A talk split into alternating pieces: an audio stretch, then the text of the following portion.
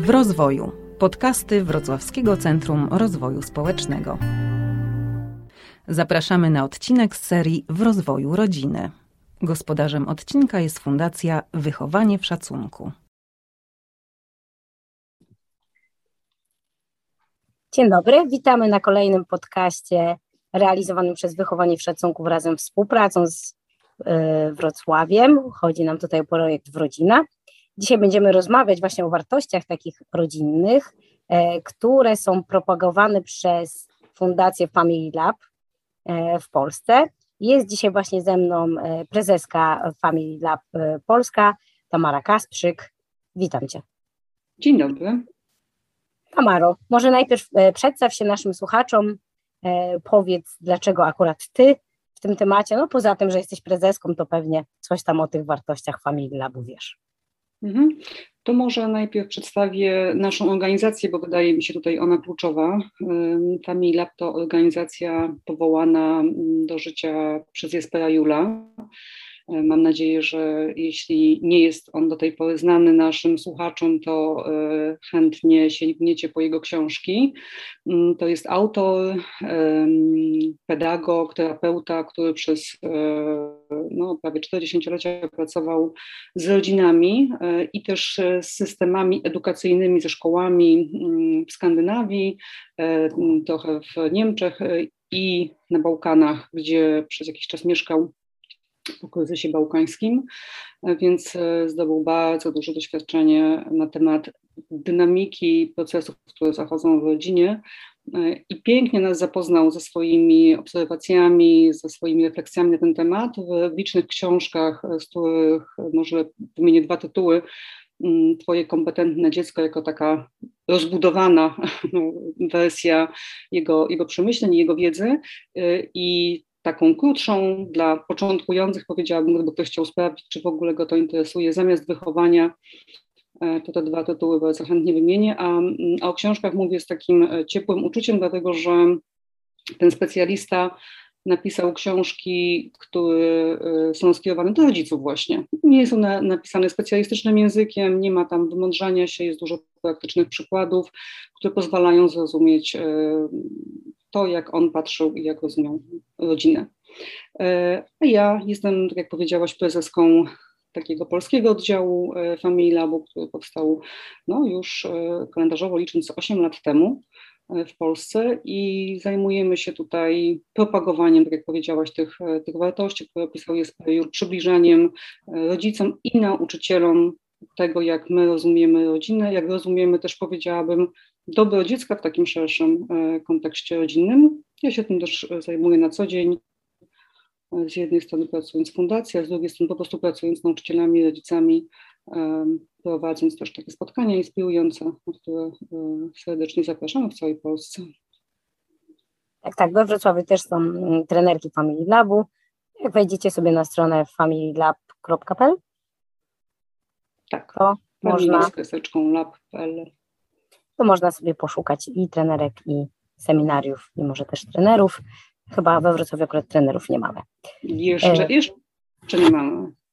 No dobrze, no to teraz już jak e, wiemy, kim był e, Jasper Jul, e, czym zajmuje się Family Lab, no to teraz spróbujmy złapać, jakie to są te wartości family, family labowe, o których mówimy, że to są te właśnie wartości, wokół których jakby te idee Jaspera są pobudowane.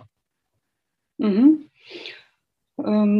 Bo fundamentem naszego patrzenia na rodzinę, na interakcję pomiędzy dorosłym a dzieckiem, również w takim kontekście na przykład edukacyjnym, czy, czy w ogóle szerzej, pomiędzy dziadkami a dziećmi, tak, wszystkimi dorosłymi a dziećmi, fundamentem takiej zdrowej, wspierającej relacji jest założenie o równej godności. Znaczy my bazujemy na takim przekonaniu, że wszyscy ludzie mają taką samą wartość, która nie, nie podlega jakoś ocenie, nie podlega stopniowalności, niezależnie od tego, w jakim od tych wszystkich takich parametrów, które, które nas e, dotyczą, czyli e, nie wiem, e, płci, wyznania, koloru skóry, statusu społecznego, pozycji w organizacji. Wszyscy ludzie mają taką samą wartość, czyli taką samą godność i to oczywiście dotyczy również e, kwestii wieku, niezależnie od tego, czy ty masz 5 lat, a ja 47, czy mamy oboje po 17, to nasza wartość e, jest taka sama. To jest to założenie o, o równej godności. Nie wiem, czy będziesz pytać, czy od razu mam doprecyzowywać.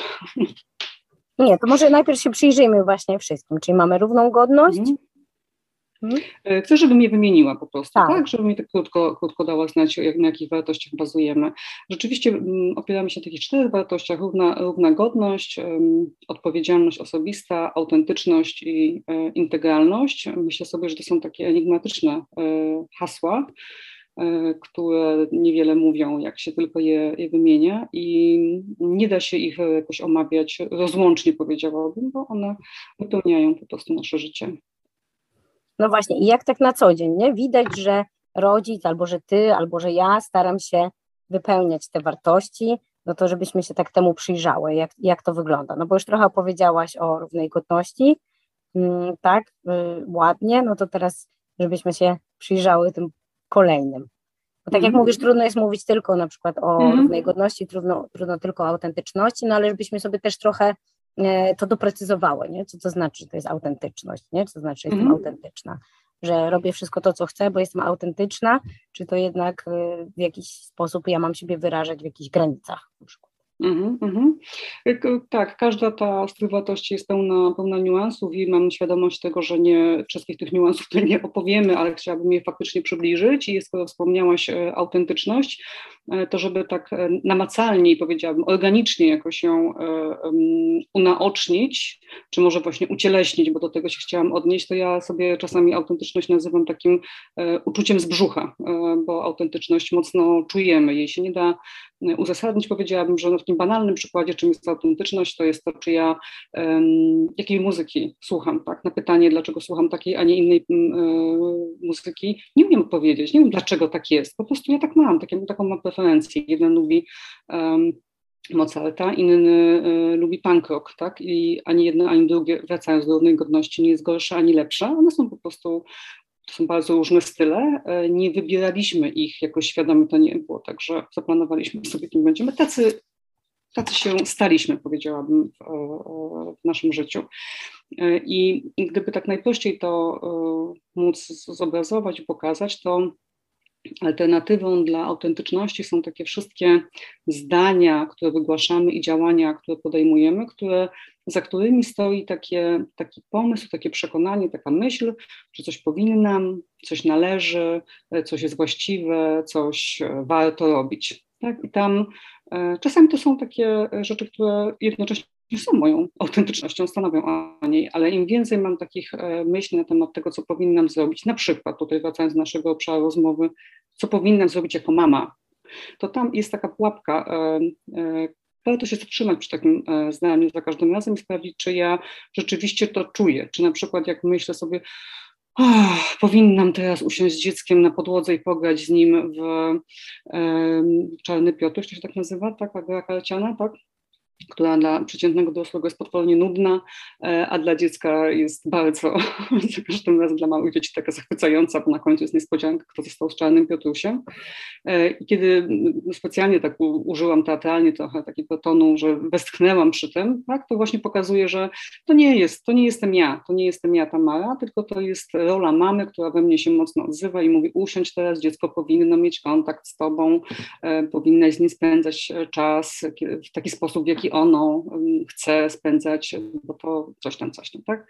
E, I tak możemy, mm, możemy się przyglądać swojej autentyczności temu, e, kim ja jestem muszę tutaj koniecznie dodać, wiem, że taki dłuższy monolog to jest, ale, ale bardzo potrzebuję dodać, że e, ta autentyczność to nie jest taka wymyślona wartość, że on, Jul sobie tak siedział, siedział i pomyślał sobie, że to, to jest ważne w życiu, tak arbitralnie.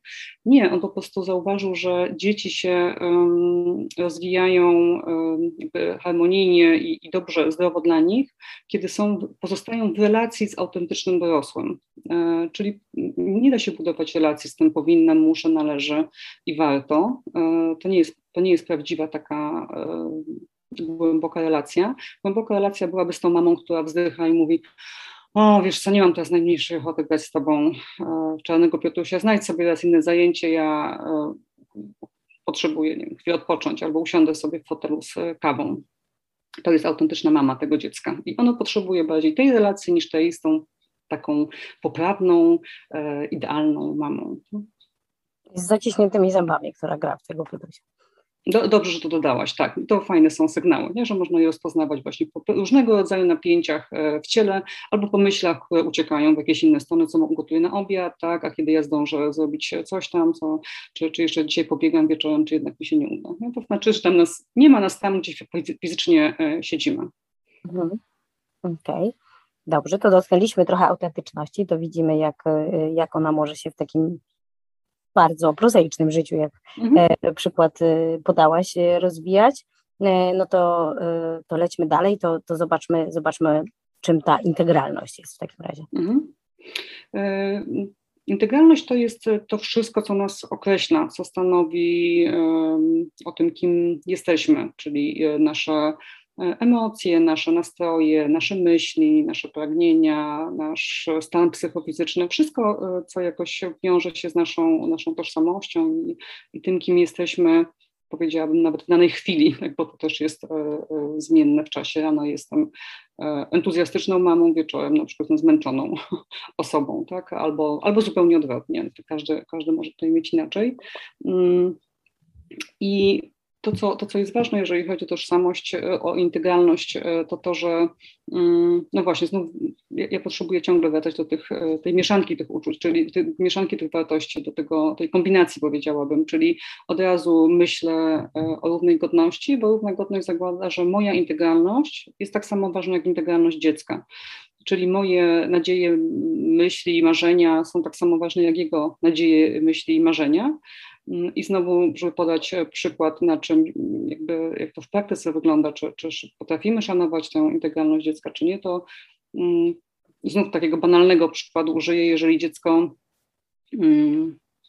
o czymś marzy, że zostanie e, kosmonautą na przykład, tak? E, mówimy, a spotyka się z, no już dobrze, już nie, nie czepiajmy się tych rodziców, weźmy wujka tym razem, który mówi, no chyba zwariowałeś, Krzysiek, żartujesz sobie. Czy ty wiesz, ile jest kosmonautów na, na świecie? Wiesz, ile to trzeba edukacji włożyć, to wysiłku?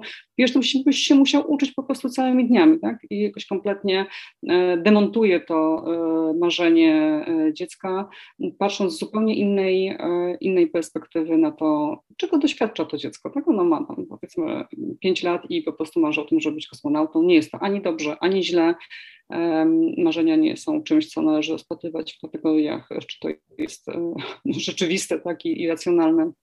Po prostu stanowi to element integralności tego dziecka, którym, i tutaj jest takie też myślę sobie e, wskazówka dla rodziców, taka podpowiedź, co jest, co jest taką um, alternatywą, to alternatywą jest zaciekawienie. Można się zaciekawiać wszystkim tym, co dziecko przeżywa, czego doświadcza, o czym marzy, co sobie tam myśli, jaka jest jego perspektywa E, patrzenia na, na świat, na swoje doświadczenia, na swoją rodzinę, swoją klasę, swoją panią nauczycielkę. Nie? Kiedy na przykład dziecko przychodzi i mówi, nie, pani jest głupia. No? To zaniepokojony rodzic, który zastanawiał się wcześniej pół roku, czy dobrą szkołę dla swojego dziecka wybrał, może powiedzieć, nie, wiesz co, ale pani nie jest głupia, ja że się zdenerwowała, ale zobacz, pani jest bardzo miła, przecież pamiętasz, jak wczoraj byliście na wycieczce w parku i mówiłeś, jak fajnie zbieraliście kasztany, było miło z panią. Pani nie jest głupia, tak? Tam, tam nie ma e, szacunku dla, dla tego, co, czego dziecko doświadczyło. Ono doświadczyło widocznie czegoś trudnego w kontakcie z panią, co w tej chwili potrafi wyrazić krótkim stwierdzeniem, pani jest głupia. E, kiedy byśmy zaciekawili się tym, co ona ma na myśli, dowiedzielibyśmy się na przykład, że poprosiła, żeby się przesiadł i nie będzie dzisiaj siedział z Wojtkiem, tylko z Kamilem na przykład. Tak? I, I, to była cała ta sytuacja, którą doświadczyło dziecko, którą wyraża w taki, a nie inny sposób.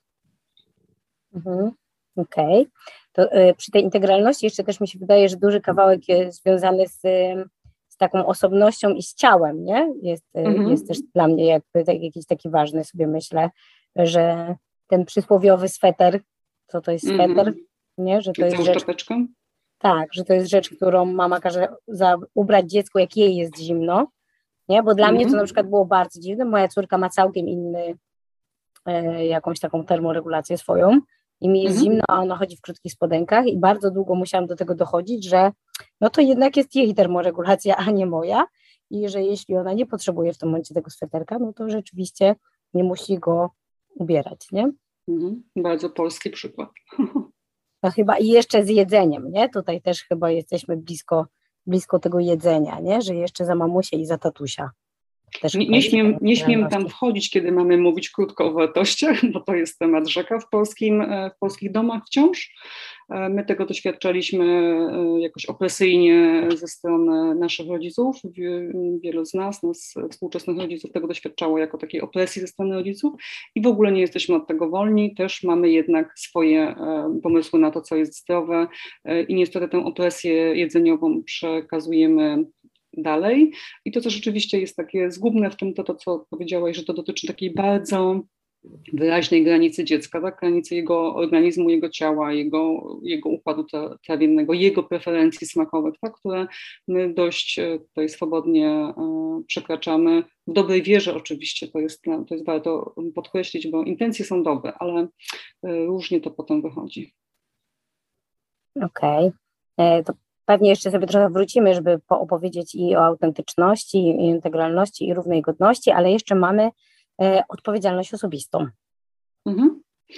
Odpowiedzialność osobista to jest taki obszar, który, o którym myślę, że jest najmniej taki uświadomiony e, w naszej perspektywie patrzenia na rodzinę. I jak mówię najmniej uświadomiony, to wcale nie chodzi mi o rodziców, bo oni wcale taki rodzic, który się nie zajmuje jakoś ani psychologią, ani rozwojem, ani życiem rodziny, tak e, od takiej, że tak powiem, e, profesjonalnej strony, nie musi w ogóle takich pojęć znać, nie ma naprawdę znaczenia, ale również profesjonaliści, psychologowie nie zajmują się tym aspektem e, życia rodzinnego już bardzo często to widzę, zajmujemy się taką odpowiedzialnością społeczną, czyli odpowiedzialnością za kogoś. E, można to tak rozumieć, że to jest taka odpowiedzialność wynikająca z roli. Czy ja dobrze wiązuję się ze swoich zobowiązań rodzicielskich, czy jestem dobrą mamą, krótko mówiąc. W innych obszarach to są na przykład zadania e, e, zawodowe, czy jestem dobrym, dobrym pracownikiem. To jest odpowiedzialność społeczna, czy wobec społeczeństwa, wobec tego, do czego się zobowiązałam, ja się wywiązuję ze swoich zadań. E, a dla nas najbardziej interesująca dla dobrostanu dziecka jest odpowiedzialność osobista, czyli taka odpowiedzialność, którą ponoszę sama za siebie, za swoje działania, za swoje e, słowa, za emocje, które wnoszę w relacje. Ten wątek odpowiedzialności za relacje jest z naszej perspektywy bardzo ważny. On bardzo, bardzo wpływa na, to, na to, jak dziecko postrzega siebie e, na dłuższą metę. Mm, żeby podać znowu jakiś przykład i to zobrazować, to, też chętnie się odwołam do takiego przykładu codziennego, mm, kiedy na przykład rodzic znów podkreślam w dobrej wierze i z bardzo dobrymi intencjami jest troski o dziecko, pyta każdego dnia po południu dziecko, jak, co było w szkole, co było na matematyce, co, e, co pani mówiła, czy zanotował, e, czy, są, czy, jest tam, czy dostał pracę domową, czy już ją odrobił.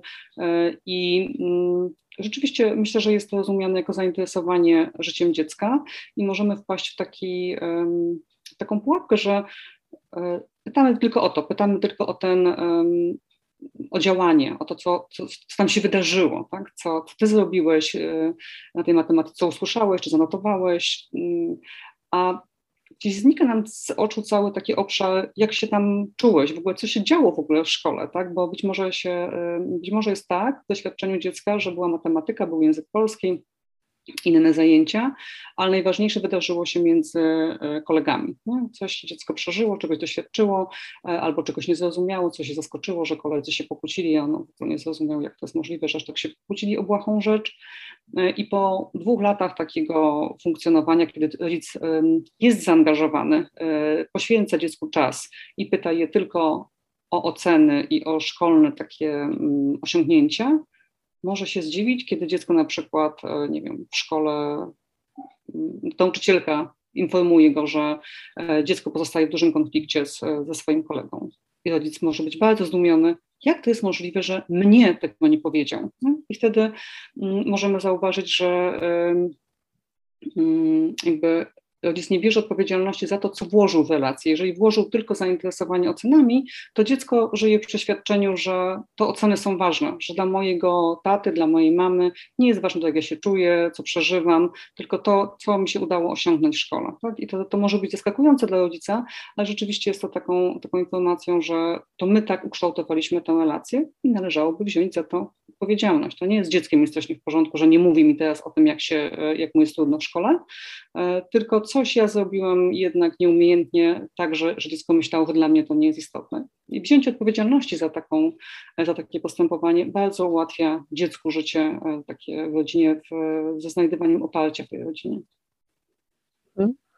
Okej, okay. to tak sobie myślę, że jak ktoś y, słyszy pierwszy raz, to może być mu trochę trudno to wszystko właśnie sobie mm -hmm. gdzieś e, przetworzyć, y, przepuścić przez siebie, e, popatrzeć na to, ale Tamara też już wspomniała wcześniej, że jeśli będziecie zainteresowani, to można sobie właśnie poczytać i może będzie łatwiej gdzieś to e, sobie zintegrować, e, ale czy masz Tamara jakiś taki właśnie jeszcze inny, e, nie wiem, jakiś tip, albo jakąś taką radę, e, że jakby ktoś chciał zacząć właśnie się bardziej przyglądać tym wartościom, jak to wygląda e, u niego w domu, to, to czy jest coś, co może jakoś tak najpierw zacząć robić?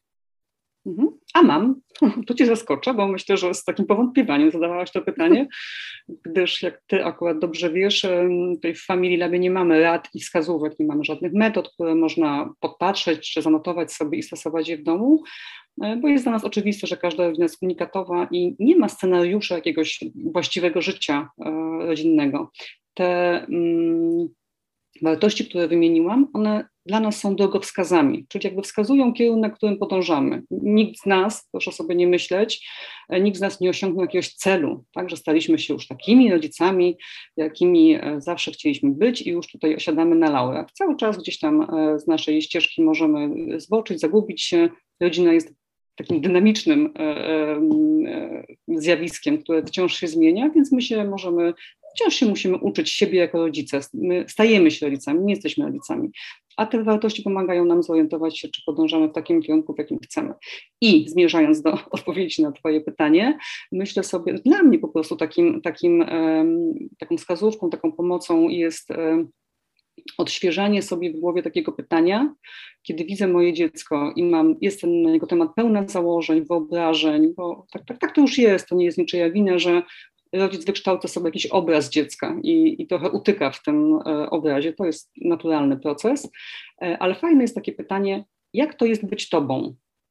Tak, żeby, jak, żeby to pytanie sobie odświeżać i zadawać je dziecku nie, może nie, nie w tej formule, tak, tylko poznawać jego, jego uczucia, właśnie jego spojrzenie na to, co się wydarzyło, to, co było dla niego ważne. E, też e, Julii, jeśli się nie mylę, przytacza w książce taki, taki pomysł też na to, żeby mm, porównuje dziecko do takiego jakiegoś obcego, który zlądował, nie wiem, w naszym mieście, czy można nawet pomyśleć, że na naszej planecie, który, e, który uczy się wszystkiego od nas, tak? I możemy się zaciekawiać tym, jak on spostrzega postrzega to, w czym my już od dawna żyjemy. Tak możemy się przyglądać temu, czym jest dla niego ta pani, którą my uwielbiamy na przykład, to kim ono dla niego jest. Czy ono tak samo docenia e, tę panią i lubi, jak nam się spodobała, tak? Albo e, czy, czy ci koledzy, których my po prostu nie trawimy, bo oni są jacyś w naszej, z naszej perspektywy nie tacy, jakbyśmy chcieli dla swojego dziecka, to co on w nich tak lubi, co jest takiego dla niego ważnego, że uwielbia z nimi spędzać czas, bez oceniania tego, bez wartościowania, e, tylko zaciekawianie się e, tą, tą jego perspektywą, jego światem, w którym żyje. Mhm, czyli to już y, też wcześniej powiedziałeś, że ta ciekawość właśnie rodziców mhm. to na to, co się dzieje w dziecku, ale chyba też na to, co się dzieje we mnie, nie? Mhm. przy tej autentyczności, o tym powiedziałyśmy, to mhm. też jest taka chyba pierwsza rzecz, którą, e, którą, którą możemy zrobić. Mm, tak? Potem możemy sobie poczytać właśnie książki, czy poszukać sobie w internecie, też jest dużo wywiadów tak. i z Jasperem Julem, i też e, z różnymi e, trenerkami familii, familii labowymi. Mm, a powiedz jeszcze może tak na koniec właśnie, dlaczego akurat Family Lab, właśnie dlaczego akurat te wartości w Twoim życiu, dlaczego Jasper Jul przy, przy Twoim byciu mamą, nie? przy Twoim wychowaniu, nie tylko jako prezeski, ale też jako właśnie kobiety, mamy. Mhm. Myślę, że tutaj nie będę e, oryginalna. Tak się szczęśliwie potoczyły moje losy, że miałam okazję e, współtworzyć fundację Family Lab. To, to jak zwykle w życiu to jest jakiś przypadek, nie przypadek. Natomiast sam kierunek e, jest wspólny dla mnie i dla wielu, wielu trenerek i trenerów Family Lab i osób, które się po prostu mm, inspirują pracą Jespera Jula. Mianowicie jak czytałam te książki, z których już od dwóch wspomniałam, to miałam takie przemożne doświadczenie, że wszystko we mnie e, jakoś się, powiedziałabym, rozwibrowywało, całe moje ciało, mój brzuch, moje serce. E, pojawiały się żywe emocje, które wołały tak, tak, tak, wreszcie ktoś to nazwał tak, jak ja to e, odczuwałam. Tak jakby było, to, to nie jest jakiś, jakaś koncepcja z głowy, to jest właśnie też taka odpowiedź z ciała, która powiedziała, ten facet pisze bardzo ważne rzeczy. On mówi o rzeczach kluczowych, fundamentalnych, które z jednej strony jakoś też mnie, jako już dorosłą osobę, ale też przecież kiedyś dziecko, e, poddawana takiemu restrykcyjnemu, autorytarnemu stylowi wychowawczemu w domu i w szkole, one mnie po prostu jakoś leczyły, e, tak mnie koiły, bo e, nadawały znaczenie mojemu doświadczeniu. No a to ma zawsze terapeutyczną wartość. Więc czytanie książek Jula stało się dla mnie terapeutyczne i bardzo inspirujące. I już. E, także zachęcamy Was do sięgnięcia po książki, e, zgłębienia sobie jeszcze tego tematu albo udania się właśnie na seminarium, e, bo dla mnie to też jest taka, taka droga do siebie i droga też do tego, żeby właśnie jakieś takie autentyczne relacje z tymi dziećmi budować i wierzę, że to po coś to robimy, że to ma jakąś, jakieś znaczenie. Mhm. Też w to wierzę. Także dziękujemy Wam bardzo serdecznie. Zapraszamy na kolejne podcasty. Dziękuję bardzo. Dziękujemy za wysłuchanie podcastu i do usłyszenia w kolejnych odcinkach. Podcastów w rozwoju możecie słuchać na ośmiu platformach, w tym Spotify, Anchor, Google Podcast i Castbox.